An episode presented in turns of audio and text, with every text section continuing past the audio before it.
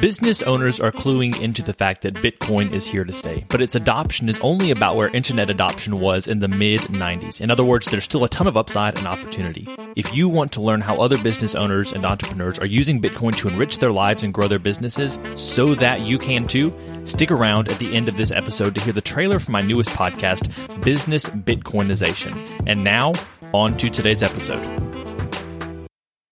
You're listening to the Life as Leadership Podcast. Are you looking for motivation and encouragement on your path to becoming a better leader? If so, you've come to the right place. Keep listening to find a community of leaders committed to learning and taking action to improve their world. The Life as Leadership Podcast, where leaders gather to grow together. Here's your host, Josh Friedeman. Hey everyone, today we have a really interesting guest for you. His name is Eric Maddox, and he is an interrogator who got the intel that led to the capture of Saddam Hussein.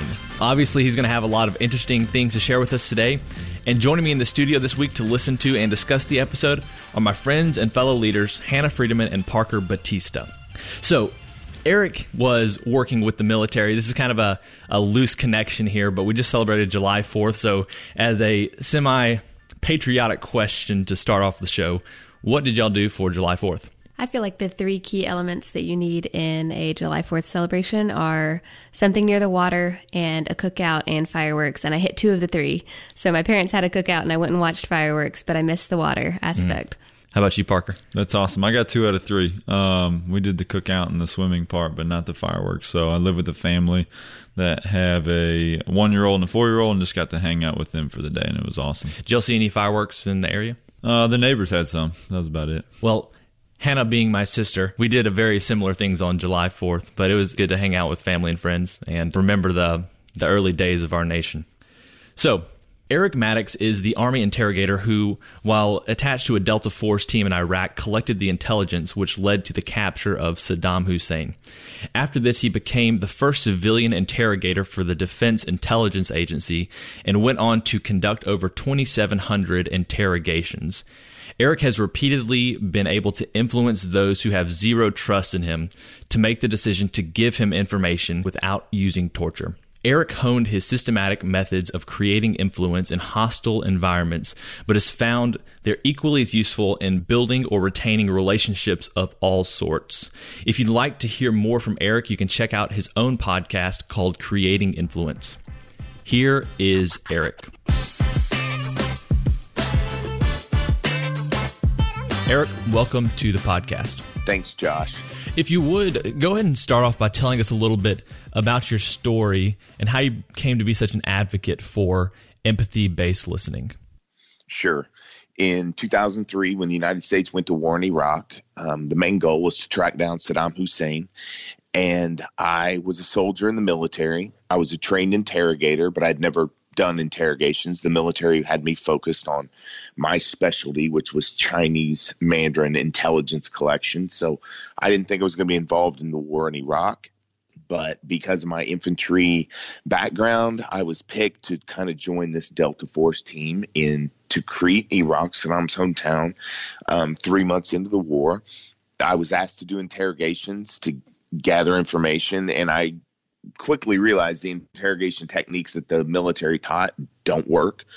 Um, maybe they worked in the past, but they don't work for prisoners in a insurgency battlefield where there's no uniform, there's no smoking guns, and I needed to figure out how to communicate with these prisoners. And for me, the way to do that was to try to gain their trust by actually listening to them to understand their stories. And the more that I started doing this with the prisoners, the more I realized not only can you gain their trust, it, it's the way to do it.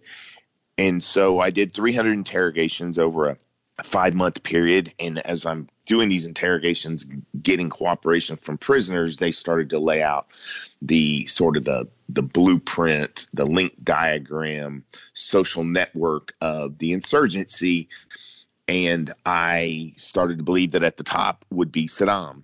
And so as we did this, we realized that Saddam had possibly just picked one individual to know his location. That way he stayed protected as long as that person didn't give him up. And that individual, who was a former bodyguard of Saddam, became the primary focus. And on the last day of my tour in country, we captured that bodyguard. And I interrogated him, and it took about 90 minutes, but he broke. And after 90 minutes, he said, Yep, I know where he is. I'll take you.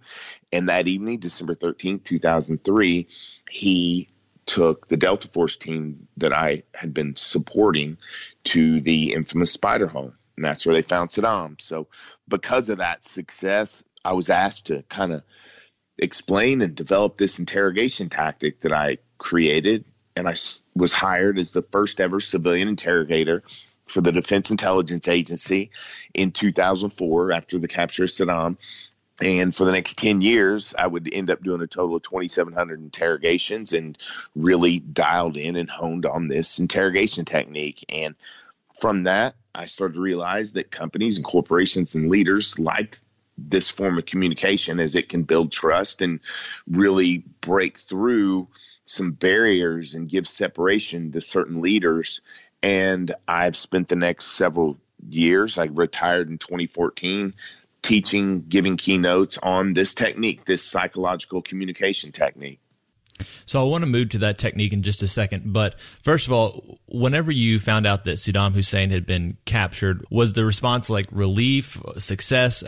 What, what, what did it feel like when the goal that you had been trying to attain was finally accomplished? That's a great question, Josh.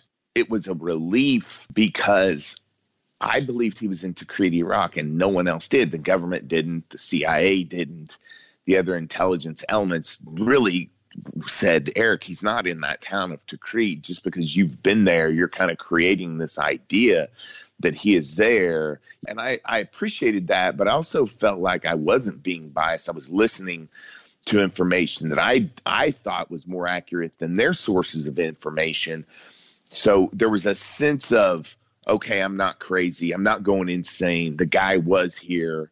So the relief was more just you're, when you're when you're going after someone at that high of a level, it becomes consuming. Mm. And when you're right, you don't want to say, "Oh, I told you so." You just want to tell yourself, like, you weren't crazy. So, so what is the secret to this technique that has proven so effective, and that the military wanted you to teach to others because of its effectiveness? So the the the technique, and I call it empathy based listening, right? And so if you think of the word empathy, you think of being in someone else's shoes, to have understanding of that person. Well, the technique of empathy based listening it is having a conversation, verbal communication, with the goal to seek understanding of another person, their perspective with regards to the topic of discussion. Now, to do that, you've got to take away a lot of characteristics that people have, which tend to be selfish. People want to think about their own agenda, their own biases, their own entertainment in the conversation, their own stories. So the real key is you have to um, put all your distractions behind you.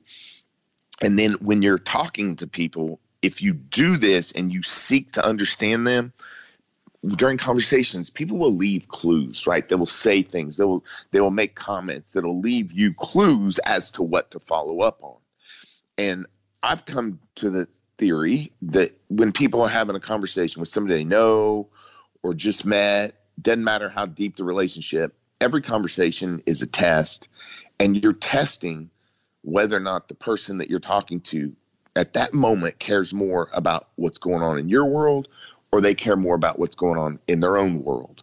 And if you can demonstrate that you care more what's going on in someone else's world, you can instantaneously gain a level of trust that's almost impossible to gain any other way. Hmm. And if you can continually after each question and each response, reinforce that you are focused on them and not yourself, you actually reinforce that trust quickly and very powerfully. So, how do you ask questions in such a way that you can build that trust as you're intentionally listening to whoever it is that you're communicating with? So, the main thing is that you don't have any preconceived notions or plan about asking the questions it's simply what they gave you in the previous comment will typically tell you what they are interested in, right? Like what they want to discuss.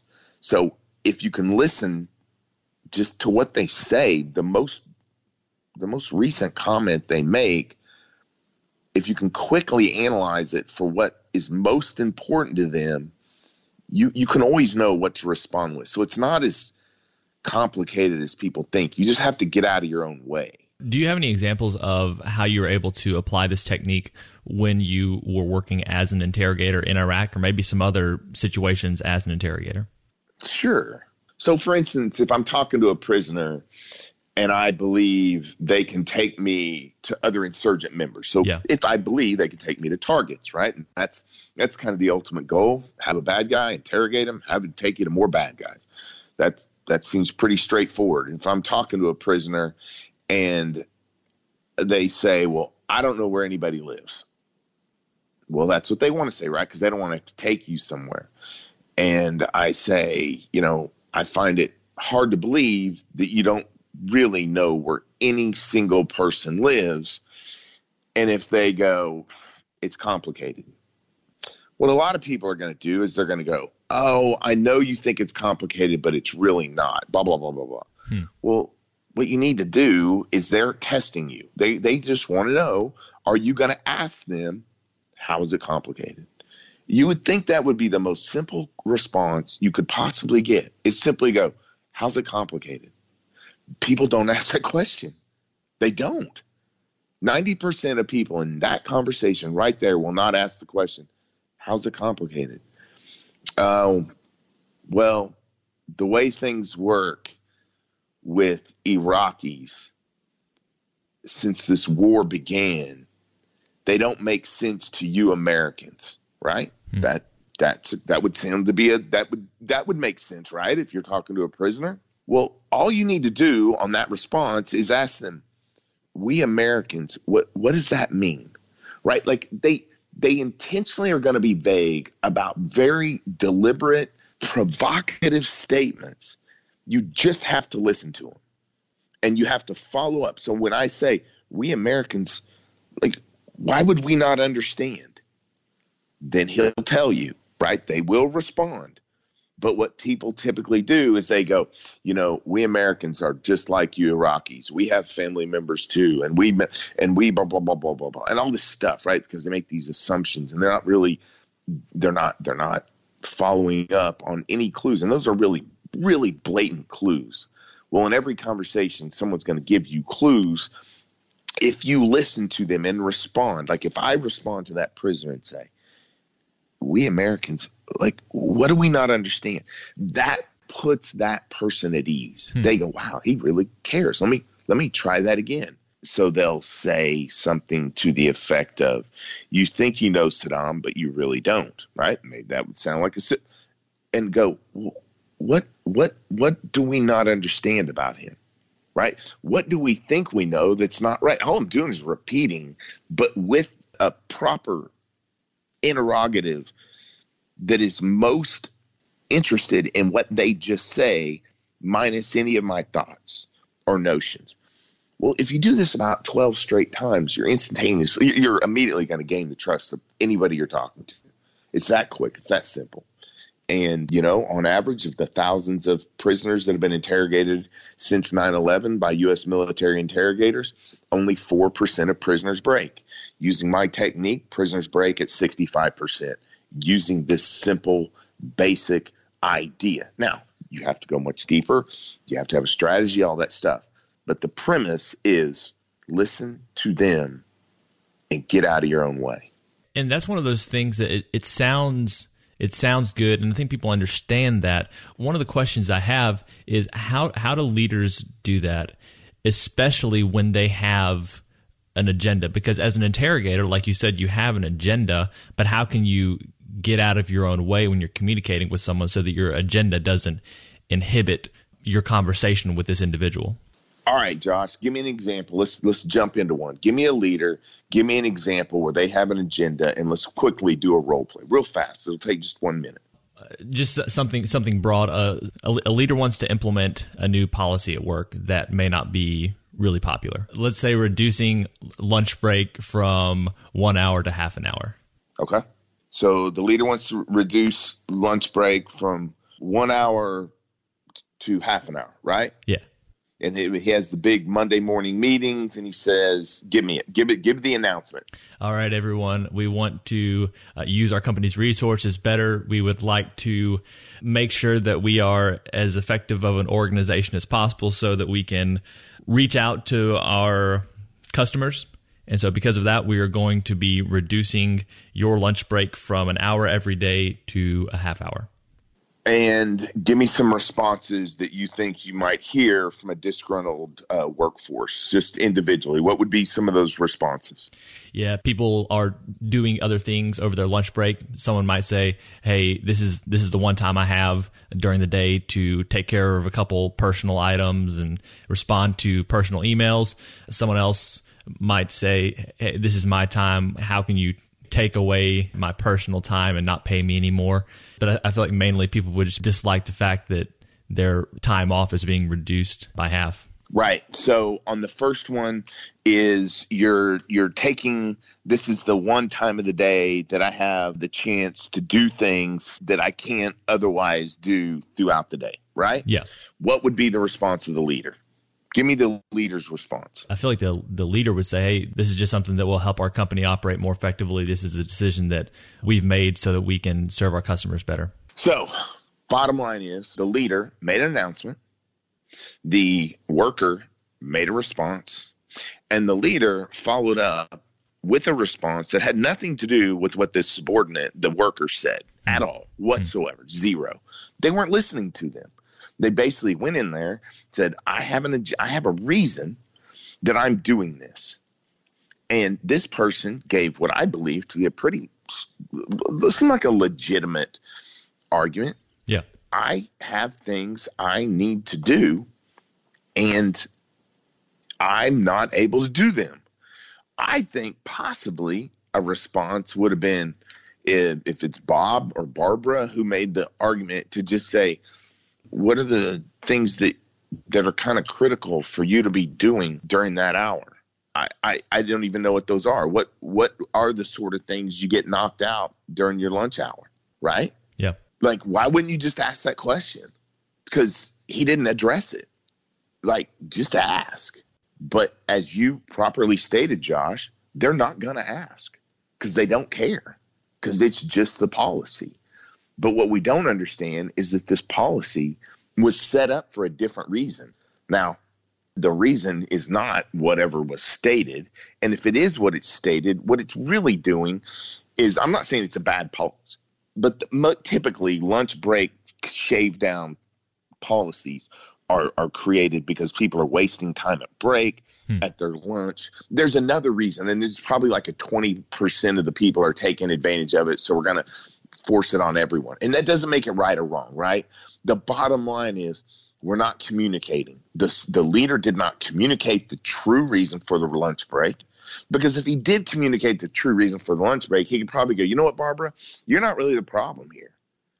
Because you're a go-getter and not only do um, you know you've got a lot of things on your plate and when you spend an hour at lunch break you you you get so many things knocked out and you come back recharged with a bunch of stuff no longer on your mind as distractions but you're ready focused and go in so you're not the issue right but he couldn't do that and he couldn't do it because he's made this blanket policy. And as a leader, I would just say, why are you doing that policy? If somebody can explain to me, what was your initial response on why the lunch break was an hour to 30 minutes? What did you say? We're going to use our resources better with potential clients or something? Yeah, I think it was something about having the desire to reach customers more. And the point that I'm trying to make is this the boss doesn't need to be nicer. He doesn't need to be friendlier and he doesn't need to not cut lunch breaks. He just needs to be able to communicate it, not by talking, but first by listening, right? Because I don't know what the problem with the workforce is going to be on the lunch break. What if the response is going to be, you can't do that because many of our client interaction doesn't happen till five o'clock or later in the afternoon. So we're going to be here anyway. And that would take us over the number of work hours, right? That mm. that's a completely different argument than what the first one was from Bob or Barbara. Or it could have been we have all these client luncheons. How are we supposed to force our clients into finishing lunch in 30 minutes, right? Like I don't know what the argument is, but when you make your statement whatever the response is, that's the direction you go. I made a response. You didn't go that direction. Hmm. You're telling your people he didn't care. Yeah. He just doesn't care. In that case, what was the distractor of his listening? The agenda of making a blanket policy that you just didn't want to discuss because you don't really want to get into the fact that you think a bunch of people have been taking advantage of the lunch break. And you don't want to have this discussion. That's the distraction, right? That priority to get this policy in place, you've you've said, I'm going to put that as a policy, uh, that is a priority to get that policy in place over building relationships with your people. That's it. You made a decision. And so that was an agenda based distractor. What are some of the other key distractors that that people are most likely to run into as they are talking with people and trying to listen to and understand them better? Most of them come down to agenda based distractions. Hmm. Most do. The the next biggest category are biases. Okay. So if if that same boss hears from, you know, Carl who he believes the boss believes Carl's been taking advantage of the lunch breaks, and Carl says, "I don't know how we're supposed to have lunch and get back within 30 minutes." The boss isn't really hearing him. Like he's not really listening to him. All he's thinking about is you're the problem. right? yeah. And, and and so that is a bias towards Carl and therefore we're not listening to him. And when the boss doesn't want to have this discussion and says, Carl, I came here just to make sure everyone was clear on the guidance, period. Questions? No, great. Next topic, right? It's fine. You just made a decision that to get that policy passed immediately without discussion came comes before building relationships. Hmm. And it's a hard decision to make because really as a leader, your job should be building relationships over setting policy, transfer of information, even the gathering of most accurate information to make the best decisions, which is really a key role for a leader, should come second to building relationships with your people. So, people have listened to what you shared today about empathy based listening what are the very basic things people can be doing so that they can be better listeners as they're interacting with people whether it's whether it's people they're leading or any other number of interactions they're going to have throughout the day and week? The number one thing is this. Number one thing is you we you you need to reevaluate why you have conversations. The purpose of a conversation should not be to influence through your words your knowledge or your persuasion the purpose of a conversation to be to gain influence via trust through this technique of listening. If trust is the most important thing um, in a relationship, and it is, and if the way you gain that trust is through this form of listening, the whole purpose of most conversations should be employing this technique of listening. Well, Eric, I really appreciate you coming on the show today and sharing about empathy based listening and your your life and experience as an interrogator. Before you go, I have a few final questions that are meant to inspire us toward better leadership. So you ready for this? Sure. All right. What is some lesson, saying, or experience that continues to influence your leadership to this day? So the best leader that I've ever been around was my Delta Force commander in 2003. His name was Bam Bam. He rarely spoke. I never saw him angry, and he inspired some of the most highly trained, qualified special operations soldiers would have done anything for him. And he was able to lead quietly and kindly, yet no one ever had a doubt who was in charge.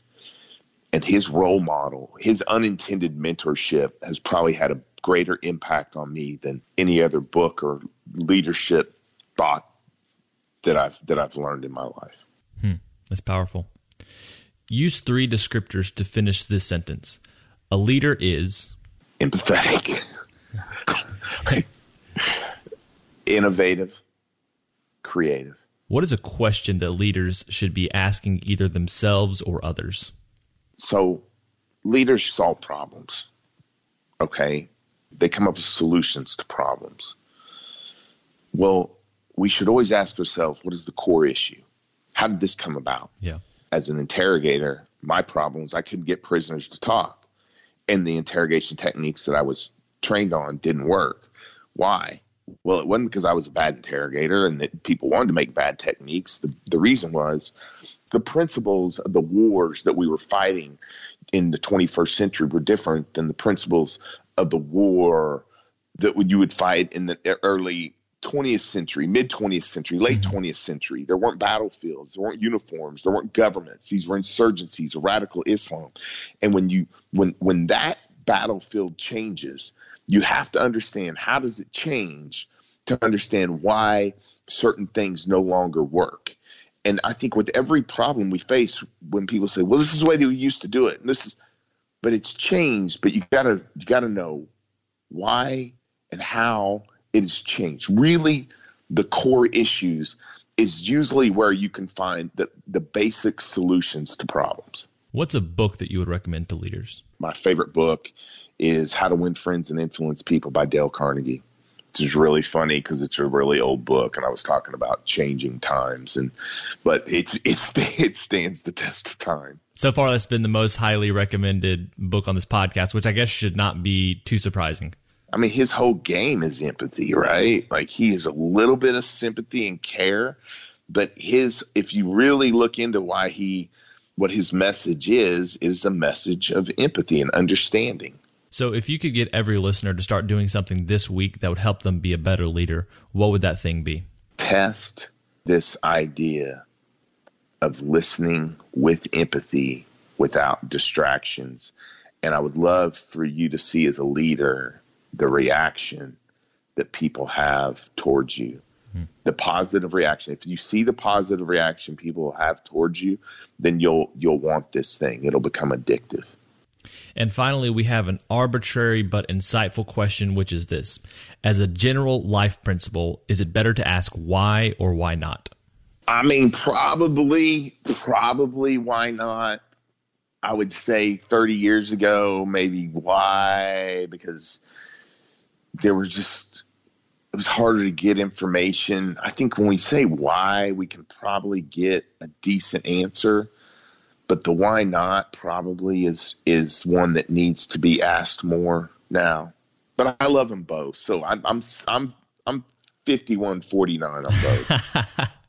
Alrighty. Well, Eric, thank you so much for joining the podcast today. Uh, where can people go to find out more about you, your work, and empathy based listening? Check out my website, ericmaddox.com, my podcast, Creating Influence, and uh, connect with me on Facebook, Eric B. Maddox Facebook page. I put little videos out there, and if you're ever in a city that I'm giving a presentation, you know, come check it out. All right. Well, Eric, thank you so much. It's been a pleasure. I hope you found today's interview valuable.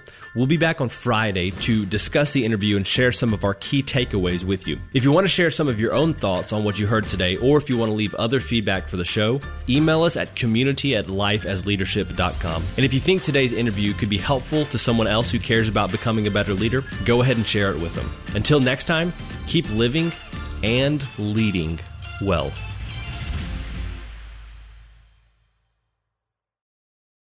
Hey, thanks for checking out this trailer for the Business Bitcoinization Show. My name is Josh Friedeman, and I'll be with you each episode interviewing business owners about how they're using Bitcoin to enrich their lives and grow their businesses. You might be wondering about the name, and I'll get to that in just a second, but first, let me tell you a little bit more about the show and who it's for. Unless you've lived under a rock for the last decade, you've heard of Bitcoin by now. And if you're like me, you heard about it a while ago, but didn't do anything about it until the last couple of years. Then, one day, for whatever reason, it finally clicks. And after that, you enter the Bitcoin rabbit hole, as they say. And the deeper you get, the more you see the value of Bitcoin. But you know, maybe you're not there yet. Maybe you don't know much about Bitcoin, but are interested in learning more. Either way, this show can help you. Each episode will introduce you to an executive or entrepreneur who's using Bitcoin, the hardest money on planet Earth, to improve their life and their business. So, what's with the name? Well, it's a play on the term hyperbitcoinization, which is used to describe the eventual rapid adoption of Bitcoin as other currencies get weaker and weaker in relation to it. When you compare a seemingly never ending supply of dollars to a hard cap of 21 million Bitcoin that will ever exist, it feels like only a matter of time until hyper Bitcoinization happens. The good news is we have the opportunity to be on the front lines of creating a new and frankly better system. Whether you're already sold on Bitcoin and it feels like I'm preaching to the choir, or you're curious to learn more, Business Bitcoinization will help you understand how you and your business can be prepared to take advantage of the massive productivity and wealth that Bitcoin will enable. If Business Bitcoinization sounds like a show for you, go ahead and subscribe. Obviously, you can subscribe in whatever podcast app you're using right now, or go to www.bizbitshow.com slash listen. Once again, that's www.bizbitshow.com slash listen. I'm looking forward to sharing more soon, and until then, keep living and leading well.